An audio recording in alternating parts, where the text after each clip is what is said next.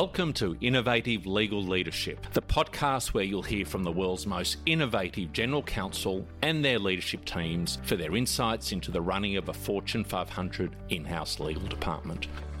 The challenges, the wins, the roadblocks, the journey to date, and most importantly, what lies ahead. Let's get into the show. Hello, listeners. In today's episode, I'm super excited to let you know that I'm speaking to Louise Pentland. Louise is currently the Executive Vice President, uh, Chief Business Affairs Officer, and Chief Legal Counsel at PayPal and has held that position since 2015, just before PayPal spun off from eBay. What a sensational story Louise has. Right from the beginning, you know, uh, working class background, no fancy school, no fancy university, starts at Nokia as like a second year lawyer when there's 300 lawyers in the team, and throughout her 16 year career makes an impact and gets to the position of the chief legal officer and holds that position for six years. There are so many fantastic aspects of the conversation with Louise, so many favourites. I don't know what to pick out, but the, a couple do stand out. One is the advice that the chairman at the time of Nokia gave to her about her next move and what she should be looking for. Uh, so I won't give the spoiler alert there. It's a really interesting insight. And also what Louise looks for when hiring people. We talk about innovation and resilience and her interpretation of that. It's a fascinating discussion. I absolutely had a ball of a time. I'm sure you're going to too. So, in the usual way, sit back, chillax, and enjoy the show. Hi there, Louise. Welcome to the show. It's fantastic to have you here. Hi, Jim. Thanks for having me. Now, Louise, I'm going to launch in with a very high level overview of your stunning career. Couple of years as a law lecturer, and then a 16 year career at Nokia, including six years as the executive vice president and chief legal officer, and of course, now in the last five or six years, executive vice president and chief business affairs officer and chief legal officer at PayPal. Now, before we do a bit of a deep dive there, your first love, not necessarily law, Talk to me about your original passion to be a professional ballerina. Yes, I grew up in the theatre world.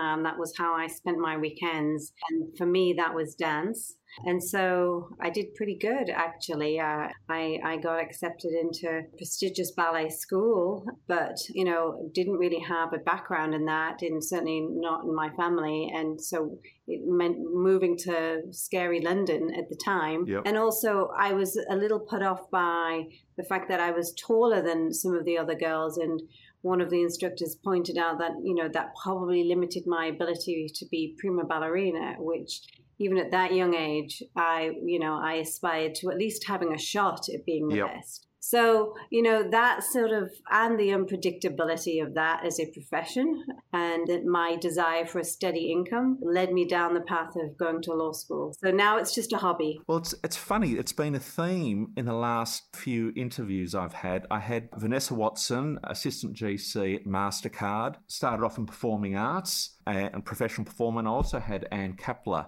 the GC Prudential Financial, again, starting off in theatre. She joked that the first acting role that she got paid for was as an acting GC in one of her GC roles. So definitely seems to be a theme about performing arts and, and female general counsel. So let's do a bit of bit more of a deeper dive in your legal career. I'd love to learn a little bit about the journey and perhaps some of the influencing factors, Louise, that you know, turning points, crossroads yeah, where would you like me to start?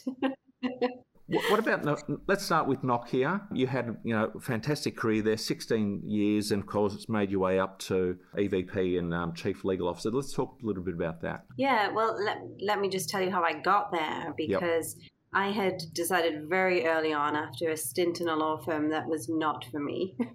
yep. I like to be part of a team. I like to be part of a kind of a, a, cohort that is pulling together, not competing with one another. And so I, I very quickly opted out of the law firm track. And uh, I, I, I, went for my first in-house job actually was at Avon Cosmetics. Right. And so, and then I was, you know, very quickly headhunted for a couple of roles actually. One was Granada TV which I really wanted, obviously, yep. given my theatre background. Yep. And the other was Nokia, which was, you know, a, it was sort of you know, was 1997. So mobile phones are not exactly mainstream at this point yep. in time. So in the end, you know, Nokia really wanted me to join them. And, and I thought to myself, well, you know, telecoms is, is really coming along. Maybe I could go become a telecoms expert and do that for a couple of years. And I thought, well, you know, that seems like really, really smart decision. And I didn't really have anyone advising me at the time because I was like two years, you know, two, three years out of law school. And, you know, you're still just finding your feet. Yep. So I sort of jumped into Nokia with truly the premise of thinking that I would be there for two years, probably three max and then 16 years later i was still there and it, it was I, I joined at an entry level legal position i don't actually think there was a, a, a more junior legal position wow. than the one i started at and i knew nothing let's be clear i knew absolutely nothing at that point because you know i'm two year qualified lawyer and you know have dabbled in this and that but really not that much. And, and give me a sense of what's the size of the nokia legal team at that time? Can you recall? Yeah it was probably 300 people at that time. Yeah. so you've joined as a two year lawyer. There are 300 people in nokia legal at the time. Yeah well, you, have got to tell me a little bit about that. You know, from that, what sets you apart over the years, Louise, to make it to the the most senior legal position, having started as a second year with 300 odd lawyers in the team? It's an interesting question. You know, in part, you know, and you asked as well, you know, did people help me? My first boss at, at, at Nokia was uh, a woman named Deborah Grimison, who's just an incredible woman and as a general counsel in, in her own right. And, you know, she sort of took me under, under her wing and really taught me everything she knew about contracts and negotiations and was so generous. And we were a team of two really. We were the uk legal team. Right. And she was you know she had a wicked sense of humor. Um, she was from Ireland, and you know, and we and it just made me feel very safe and secure. And it was a really yep. great grounding in leadership. And she was always advancing and, and sort of you know pushing for me to kind of be considered, even when I wasn't there in the room. So you know, in today's vernacular, she would have been both a mentor and a sponsor for me yep. at that early yep. age. It was also a company of it didn't matter how qualified you were, if you had the learning agility and you were putting in the hard work and getting the results, it was a performance based culture. That's what they valued. And that was really extraordinary for me and my career trajectory because at every inflection point where I advanced, there was somebody looking out for me somewhere along the way. Yep. And for every opportunity, I would have taken a polygraph to tell you that I wasn't ready and somebody thought I was and said, just do it anyway. And so, this conviction that it's okay not to be ready and to even potentially yep. fail while doing it, and then have people support and pick you back up defined yep. my career. And it was also why I stayed for as long as I did because Nokia kept reinventing itself every couple of years. So it was like a new company, but with the same awesome people, right? Yep. And so that was a lot of, you know, I think it was not my aspiration at all to become the general counsel or the chief legal officer of, of Nokia. You know, in, in many ways, it was sort of hard work and luck, good old fashioned, you know, yep. sort of values, and having amazing an amazing culture that supported me throughout. You know, you talk about having a you know sponsor, somebody believing in you, you not feeling necessarily ready for the opportunities. It's funny, I had a conversation with someone who called me just yesterday as I was on my walk, and someone that I've worked with for many years in my past law firm days, and she was provided with a, an amazing opportunity. Okay, but had asked me whether she, in fact, effectively convinced herself she wasn't ready yet. Two things I said. One, opportunities don't always rise, and timing is never perfect. Right. And that notion of not being ready, I'd rather the opportunity and not be ready than ready and the opportunity not necessarily rise. So I think it's a really fantastic lesson. It is. Particularly for those of us who question, you know, whether we're up for it. To me, it's always if the opportunity is there, you know, with the right values, motivation, all of that, you, will you'll, you'll make yourself ready. Well, and I do think you know this sort of it's sort of uh, nascent to some to some extent for, for lawyers generally, but also for especially for women lawyers, I would say, yep. fear of failure, yep. and and I think that holds us back so that we need everything to be just right so that we can hit it right. And, and part of that goes into our training, right? I mean, there's consequences to not getting it right. Yeah. We can't beat ourselves up too badly on that. But I think you have to bifurcate the legal work from the career progression, and you have to be willing to fail. And yep. I could spend this whole interview telling you how many times I've failed because actually those are the most valuable career experience. Yeah, I agree, Charlie. And and how is that? I mean, that experience clearly sounds like it's been pretty formative for you. How is that kind of translated, I suppose, into the team, you know, the team that you deal with now at PayPal, the kind of values you try and, uh, you know, distribute amongst the team? Tell me a little bit about that. Yeah. Well, you know, one of the great things about being in the in the Nokia environment was you really were treated with equal footing and with with the business teams you were you were in the trenches you were part of that you know sort of highs and lows and it was just exhilarating. And i think when you've experienced that you never want to lose that. And i think i did my best work because I had my finger on the pulse of everything that was happening. And I was valued and appreciated, not just for my legal expertise, but for everything I was able to synthesize, given the way I look at the world compared to way, you know, somebody who has a sales background looks at the world. And, and that blend of those insights was was always to the benefit of the company. And I think once you've seen that, you know that really then starts to build your kind of who are you as a leader? Who are you as somebody who's going to lead in and i don't just mean people manager but lead in any situations. And i think up until that point i had you know, it, it, had been about shining the spotlight on me, right? I was in there, I was the deal lead, yep. I was doing the transactions, I was getting all of the accolades and the success, and it felt great. And then you sort of pivot to sort of people saying, well, okay, so now you're advancing.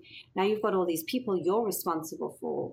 And suddenly you've got to move that spotlight to them yep. and move it away from yourself. And that's an adjustment. But I think being in a culture that allowed me to sort of, you know, see role models for that type of behavior, I think uh, allowed me to accelerate. So I would say I got to learn how to be a leader during that time. And so then when I decided to step down at Nokia after we sold the handset business to Microsoft, I took a year off right. and my daughter was just just 2 at the time and I hadn't taken any maternity leave and so I took a year and part of that taking of the year one of my mentors was the chairman of the board, uh, Risto Siilasmaa, an incredible man. And we had been in the trenches together on the Microsoft deal. And so we, we, we had really got to know each other, I think, really well. And, and as I was thinking about what I would do next, I would, you know, I would check in with him. And one of my biggest concerns at moving into another company, especially an American based company, having come from a European, a very, you know, heart and soul of the country company, was A, was I a one trick pony? Like, could I do yep. it again? Was that a you know a bubble and two how do how do i ensure that i'm that this culture it can be replicated and he said to me he said go find a company where you can go in at the leadership level and help influence the culture. And I thought, wow, really? Does somebody want that from a lawyer? Yeah. And so that sort of became one of my sort of focal points when I was, you know, a lot of things comes your way, uh, and when you're when you're interviewing and you're looking around, but that was a great way to filter where I went. Yep.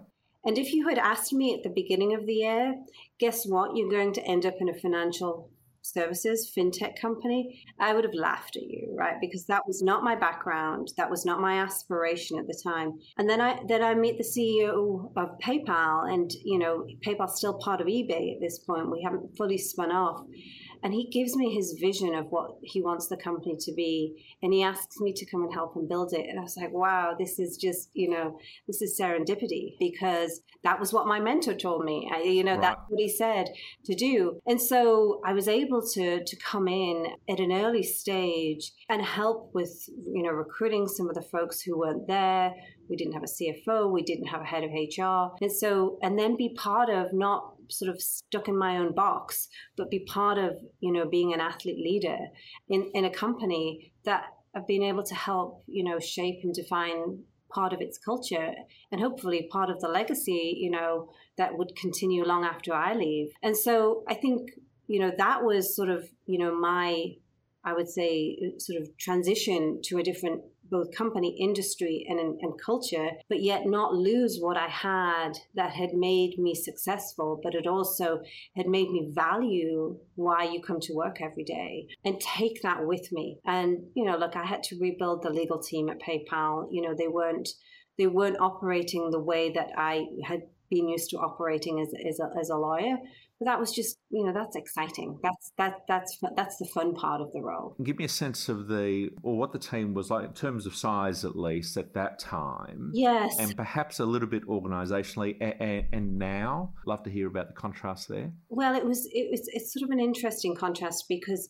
paypal had been a subsidiary of ebay. And so when these right. two companies split the public company elements of eBay stayed with eBay. And so suddenly overnight, you were IPOing basically. And so we had to rebuild you know everything from a you know being a, literally going from a subsidiary to an overnight public company and so you know that you know was a little bit of a sort of a shock to the system in many ways but but we were able so the team i want to say and i don't remember the exact numbers but I, I imagine it was probably about 150 people yep. and the team you know the way PayPal had run was quite sort of self-sufficient to eBay for the most part, but it had been operating as a legal team supporting a subsidiary, right, and not a legal yep. team supporting a public company. Yep. And so you know they just were, you know, I would say much more sort of focused on the sort of the, the issue at hand versus really thinking about the enterprise as a whole, right? And so I think those changes we had to, you know,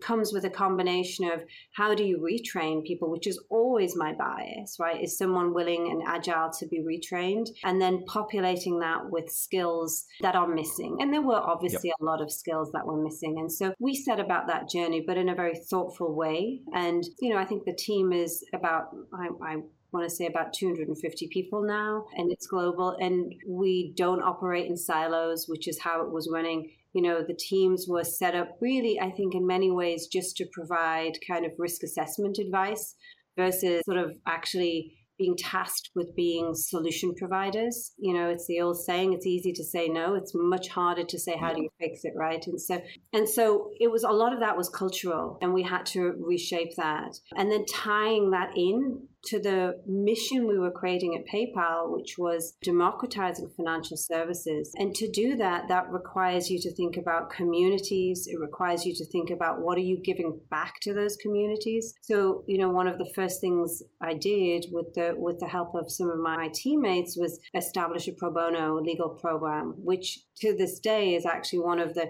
key tenets in our ESG public reporting because our lawyers do so much pro bono work now. And when I got there, we did none.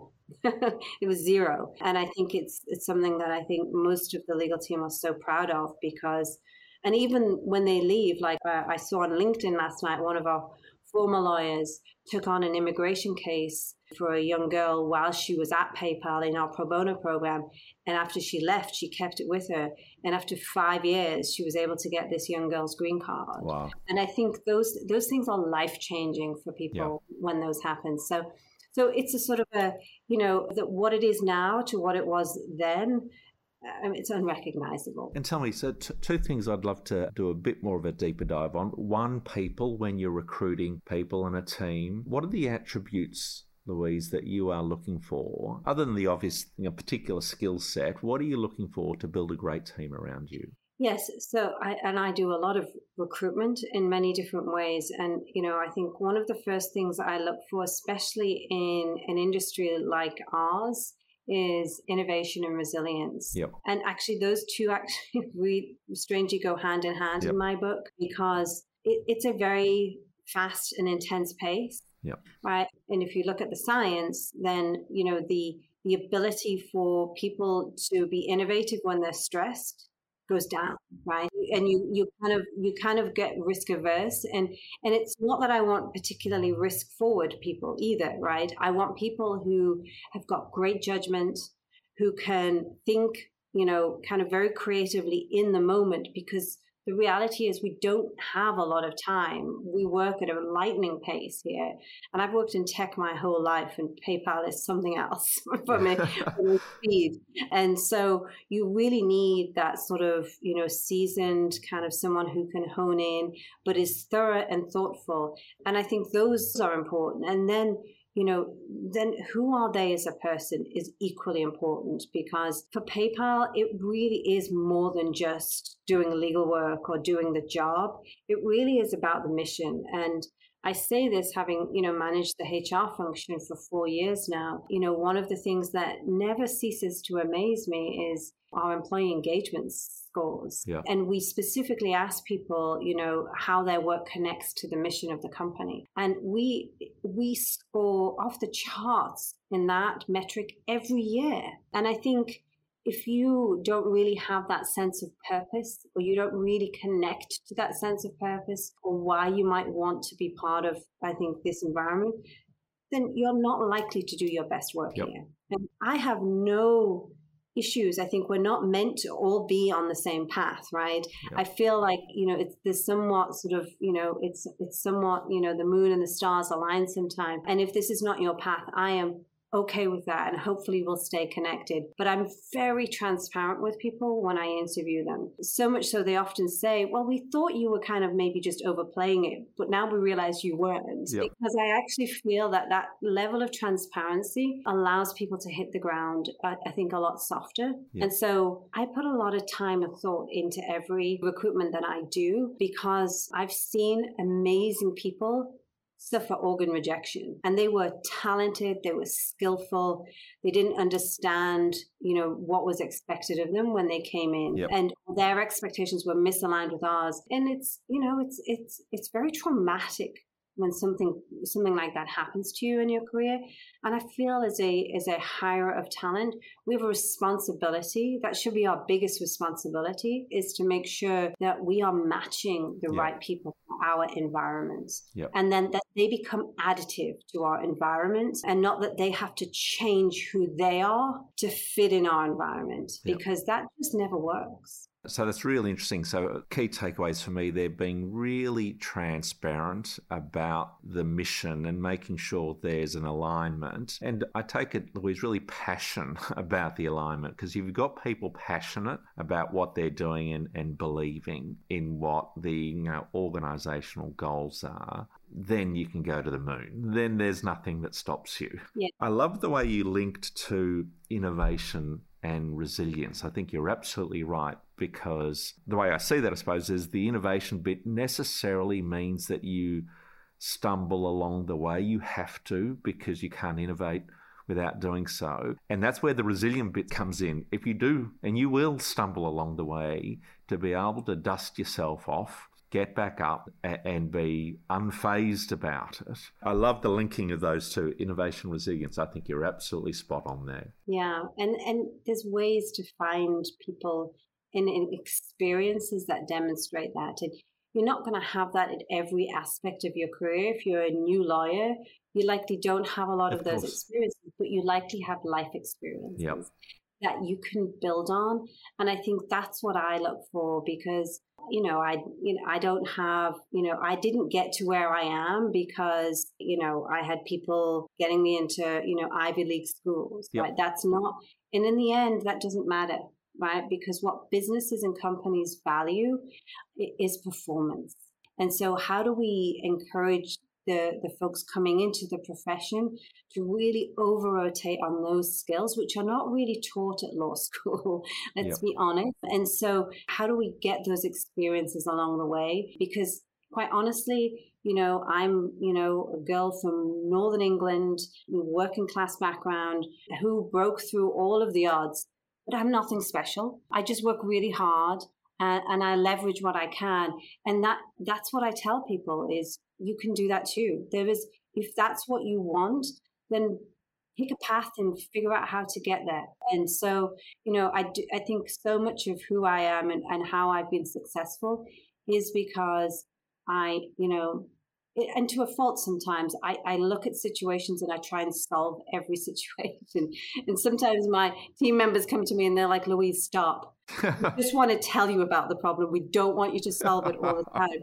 Uh, so it's hard to switch off too right? Yep. but i do think that you know you know it, it really is about it's grit and resilience and, and hard work. Tell me about the operational side of the building and the running of the legal department and, and, and how certainly at PayPal how that's changed over since you started and the position now. What was your focus operationally and what kind of steps did you put in place to to you know some GCs talk about making it run like a business Others don't actually really like that term. T- tell me on the operational side, what, what, what are some things that you focus on? Yeah, that's a great question. Uh, you know, I think one of the things that I find really important for, for, for running any, any legal function, and I think it should be a responsibility that starts much earlier than when you actually are running the legal function, yep. is understanding the, the financials. Yep.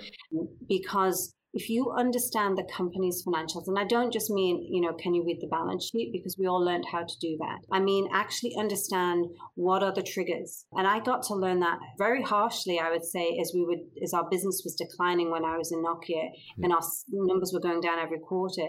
And I realized that I had assets like my IP portfolio that could help drive cash flow for the company, right. which in some months and some quarters saved the company from from from a very bad situation. And so if you understand what those levers are and how those triggers interconnect, then as you think about providing a service, because that's ultimately what we're doing, then there's a responsibility that goes with how that function runs. And, and it also is a, an ability then for you to plan, because I think one of the things that I've learned over the years that drives CFOs crazy is when people come up and say, hey, you know, we're starting this new initiative and now we need five more lawyers. Yep. And they're like, you know, that wasn't in the budget, yep. right? So it's understanding the financials, understanding the strategy of the company, and then sort of preempting what those needs will be. And you're never going to get it all right. But in terms of the resourcing model and the outside counsel model, yep. how those interconnect, you know, should be at least 70% science, right? Yep. The other 30% will be things, you know, you unless you have predict. a yep. you can't predict right? Yep. So you've got to build that model around more accuracy than not, right? So it's not going to be okay if it's it's 50-50. Yep. You want to strive for greater than that. And yep. I think when you do that, you build credibility. And I think that's actually in running a legal function very critical. I take it you mean their credibility internally. So, for example, yeah. that you're not going to the CFO and saying, yeah. "Well, I need an extra X million because we hadn't planned." Is that the kind of credibility you're talking about? That's exactly right. right. And credibility that when you ask, they know you need it, yes. right? It's not that you know you just sort of were asleep at the wheel and you yep. missed it. And so, yep. so I think there's that, and then I think in today's world, it's the use of data is the other I think big evolving area for legal. Yep. Because I think how we use our data, the insights that data provides can be so valuable to the business. But what often happens is people are sitting on that data um, and not really leveraging that. So, you know, what types of litigation cases are you having? Yes, we all gather that information, but actually, if I look at a segment of the business like customer service, like what are the trends? What am I seeing? And is there a correlation? Is there an interconnection?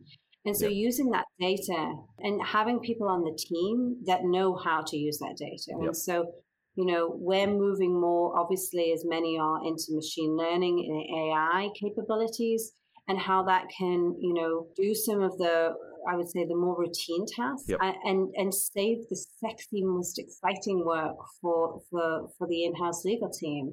And not find yourself outsourcing that because you're sort of bogged down with the the more routine work. And i think that's the optimum balance that you know from an operational yep. running of a function that i'm striving for. Yep. Yeah. And one of the one of the reasons or one of the factors which contributes to engagement certainly in, in the legal team is getting that routine work automated somehow and leaving the high value work that's why that's why we all went to law school to be valued and to be you know working on complex problems and having the routine stuff automated away. Now, Louise, when I look at, so stepping back a little bit or beyond legal, when I look at the responsibilities you have, and I'm just reading them out. Your official title, Chief Business Affairs and CLO, responsibility for people, we've talked a bit about that, communications, government relations, and social innovation functions. Now, my head's spinning just thinking about Mine is you.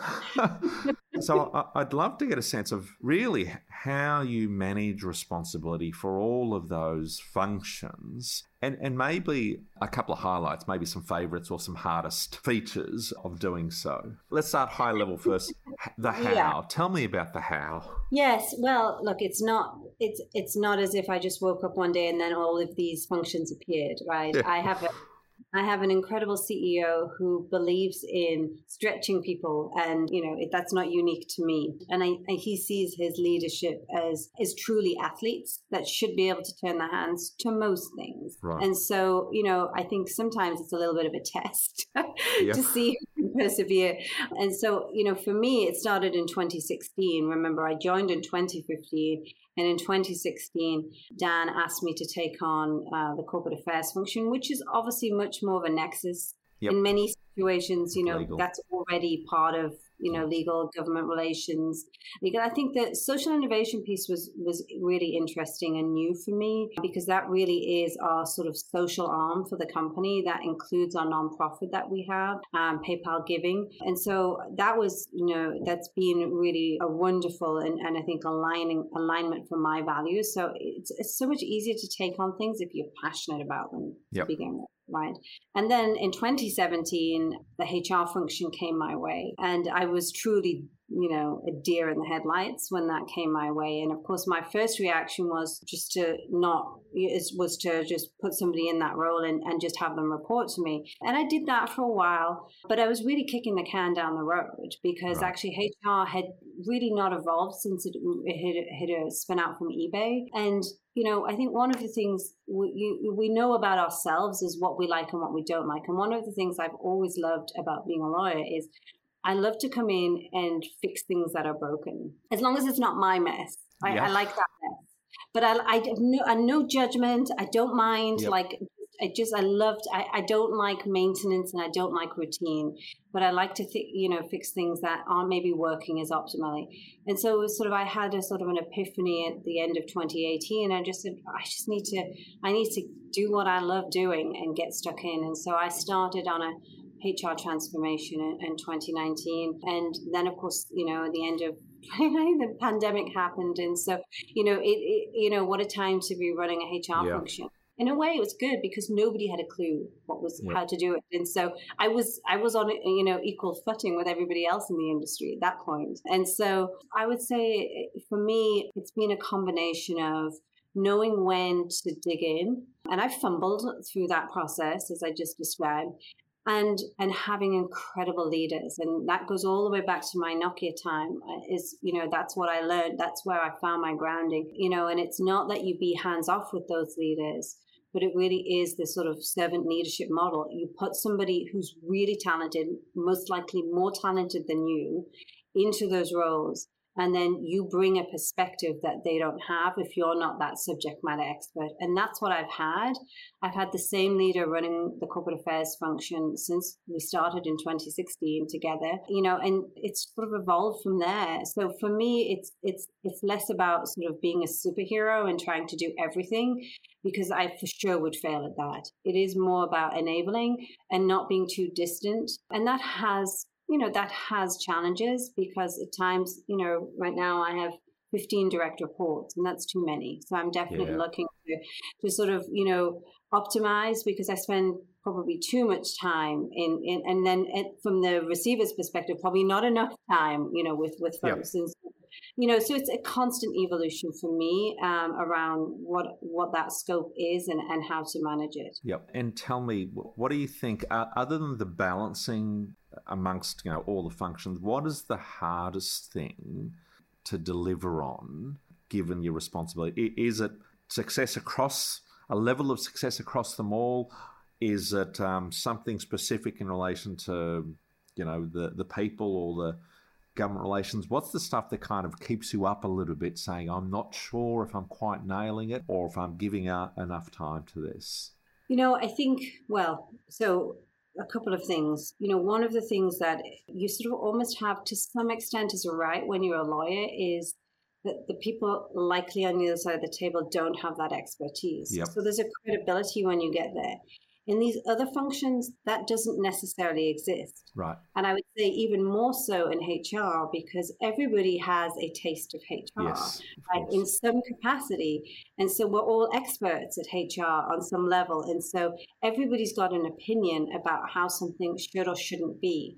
And I think I've found that, you know, actually quite anthropologically fascinating yep. to see that it is, it, it's a sort of an evolving area. So for, so for me, it's been more, I think, navigating and kind of corralling expectations and then creating a way to sort of synthesize those so that they can be executable and then letting people know when you can't deliver on that. Well, that's a very different skill set. It's not like we can get up and, and, and say, you know, well, we don't really have time to do that illegal analysis on that new product you're launching, right? That's yep. not optional, right? Yep. But in some of these other functions, you have to because yep.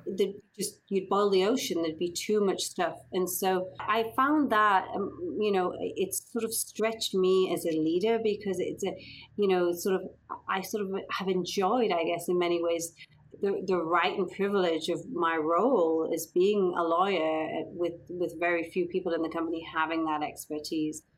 I think the other piece I always struggle with is, you know, not to get complacent with legal because I know it so well, and not, yep. and I know these other areas less well. So yep. there's a there's a there's, there's always a risk that I over rotate and, and under rotate, and and I've been sensitive to that issue, and it certainly occurred, and and I think you know I'm you know intentionally spending more and more time actually in that area because as we grow in size and scale and regulation, you know, continues to evolve, this this area doesn't stand still.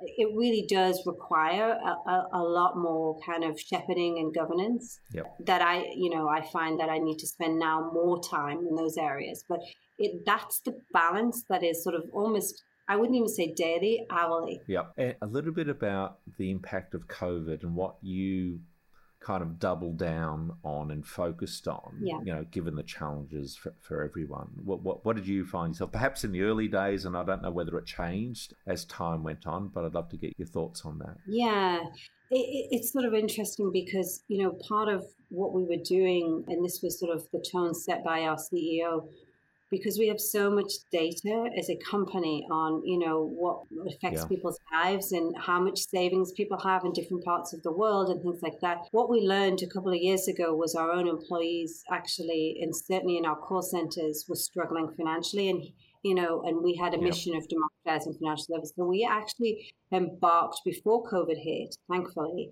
on a financial wellness program that my team drove for our employees who were perhaps the most impacted. And it, it was a combination of, of activities that we did, which started with a, with a relief fund that my team put together in less than three months to allow people to actually, if they had a crisis, to apply to this fund, just right. get the funds. But no questions, you know, yep. obviously questions asked, but no need to yep. repay it, right? And yep. so we were able to set that up, and that fund still exists. And then on top of that, as we kept thinking about this more and more, we realized that, you know, in certain parts of the world, the benefits weren't were too expensive, they weren't right.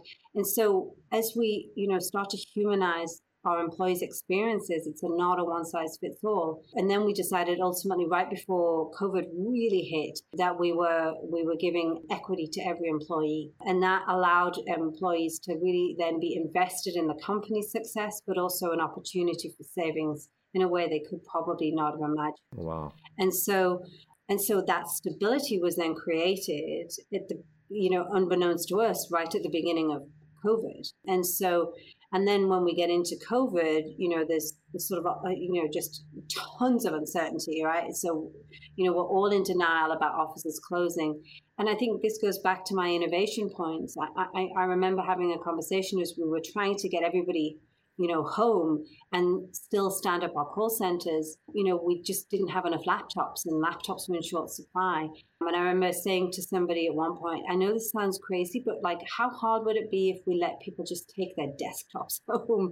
And and somebody said, it's maybe not that crazy. And that's ultimately what we did for a lot of our call center uh, folks. And so that sort of kind of creates some, you know, intensity because nobody has a clue what's going on at this point in the early parts of COVID.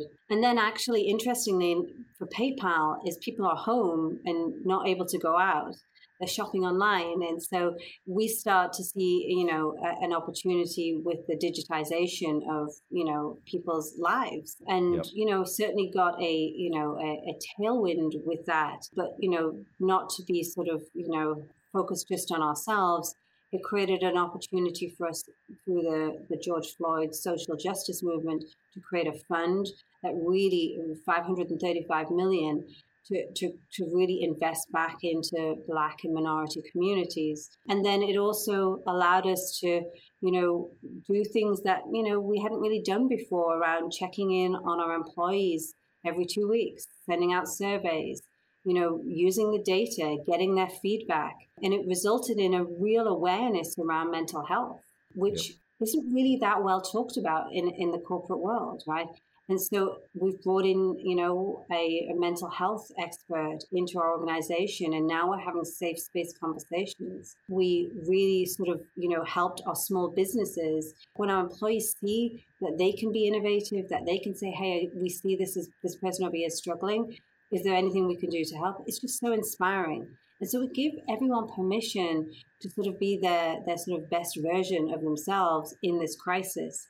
And our employees source living our values. So those are just a couple of the examples, but there were tons. And you know, innovation sparks innovation. We were able to bring to life programs like the PPP program in the US, which is the Small Business Administration lending, which was something we could never have imagined doing yep. before COVID and they did it in like no time at all. So throughout the year, you know, we pulsed our employees, we checked in on them, and because there was no playbook, we figured it out as we went and we asked everybody for help and input, which has always been a trait that I sort of think somebody knows a good idea somewhere, so you should go ask for it. Yep. And we sitting at the top of the house actually know probably less of those good ideas.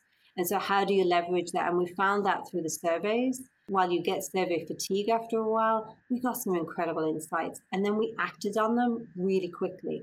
And it's still going on right now in India. We're still dealing with the travesty of this virus, right? And in Brazil. And so, you know, we're coming up with really creative solutions, getting oximeters to employees, you know, helping their families, you know, providing, you know, support and resources. We've introduced wellness days because one thing we know for sure is sitting on video conferences for 10 hours a day. Yeah, it's not healthy, is it? yeah.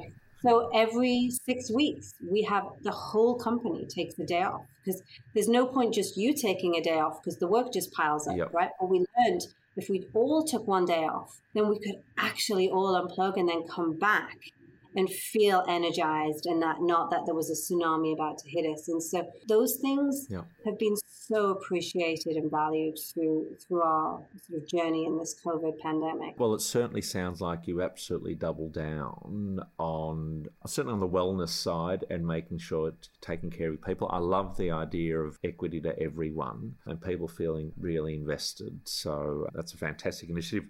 I was going to touch on, and you've certainly already touched on. I know you're very passionate around diversity, inclusion, equity, and we've talked about some of the initiatives. Is there anything that you haven't touched on around D&I and equity that, that you'd like to shout out? Oh my gosh, yes, so many things, but I, I will I will be conscious of time here. You know, I think one of the things that I think about you know, I've been at PayPal six years, and you sort of, you know, not to kind of get sort of, you know, fatalistic in any way, but one of the things that I think about is you know, it shouldn't take a passionate few individuals to continue the mission, right? Yeah. What I strive for is that I'm an ambassador for D&I and that those things will outlive me or my CEO and that those things continue. And we should be at, you know, 50 50 or, you know, higher in terms of diversity because what we have learned without any question of doubt is that our products, our services, our capabilities, our team spirit is significantly better when we have diverse teams. And I don't just mean, you know, only ethnic gender. I mean, people who come from different socioeconomic backgrounds, who've lived different life experiences. That's what makes our products stronger and that they're they're not homogeneous because we as people are not homogeneous. And so I think, you know, those benefits of D&I, when people really grasp what they can bring, it almost becomes like a no brainer. Like, yep. why don't you have it? Right. And then why will it not self sustain? And I think that's the goal for me. Louise, a question that I love to wrap up with advice that you would give to your 25 year old self. Yeah. I think it's not having a fear of failing. Yeah. I think that would be my biggest advice for myself. You know, it's not like my career's gone terrible, but I do think that I've stressed myself out over the years because I was worried that something wouldn't go right, or even when it doesn't go right, what the consequences would be. And actually, I would argue that's probably my strongest superpower now. And when I meet with you know, the CEO, when I meet with other executives, they're the most interested in those stories or those experiences because it's going to happen to all of us at some point. So don't fear that. You know, be sensible about it, but don't fear it. Yeah, it's funny. I don't. I haven't heard too many people say to me, all that time I spent worrying in the past, that was time well spent. you, you, usually don't hear that. So. No, and it's it's toxic as well, right? Yeah. From a mental health perspective. Yeah, of course. So, you know, and back to my innovation analogy, if you're healthy, you're going to be creative. So, and bounce back. Yeah. Louise, it's been sensational having you on. It's a fantastic story and a fantastic journey, and you, you, have really hit it out of the ballpark. So well done to you, and thank you so much for joining me. Thanks, Jim. Bye bye. Thank you, listeners, for tuning into the show. For more, please subscribe to the show in your favourite podcast player. If you or someone you know would make a great guest on the show, please connect with me, Jim, the host of the show, via email, jim at persuit, P-E-R-S-U-I-T dot com. We'd love to hear from you.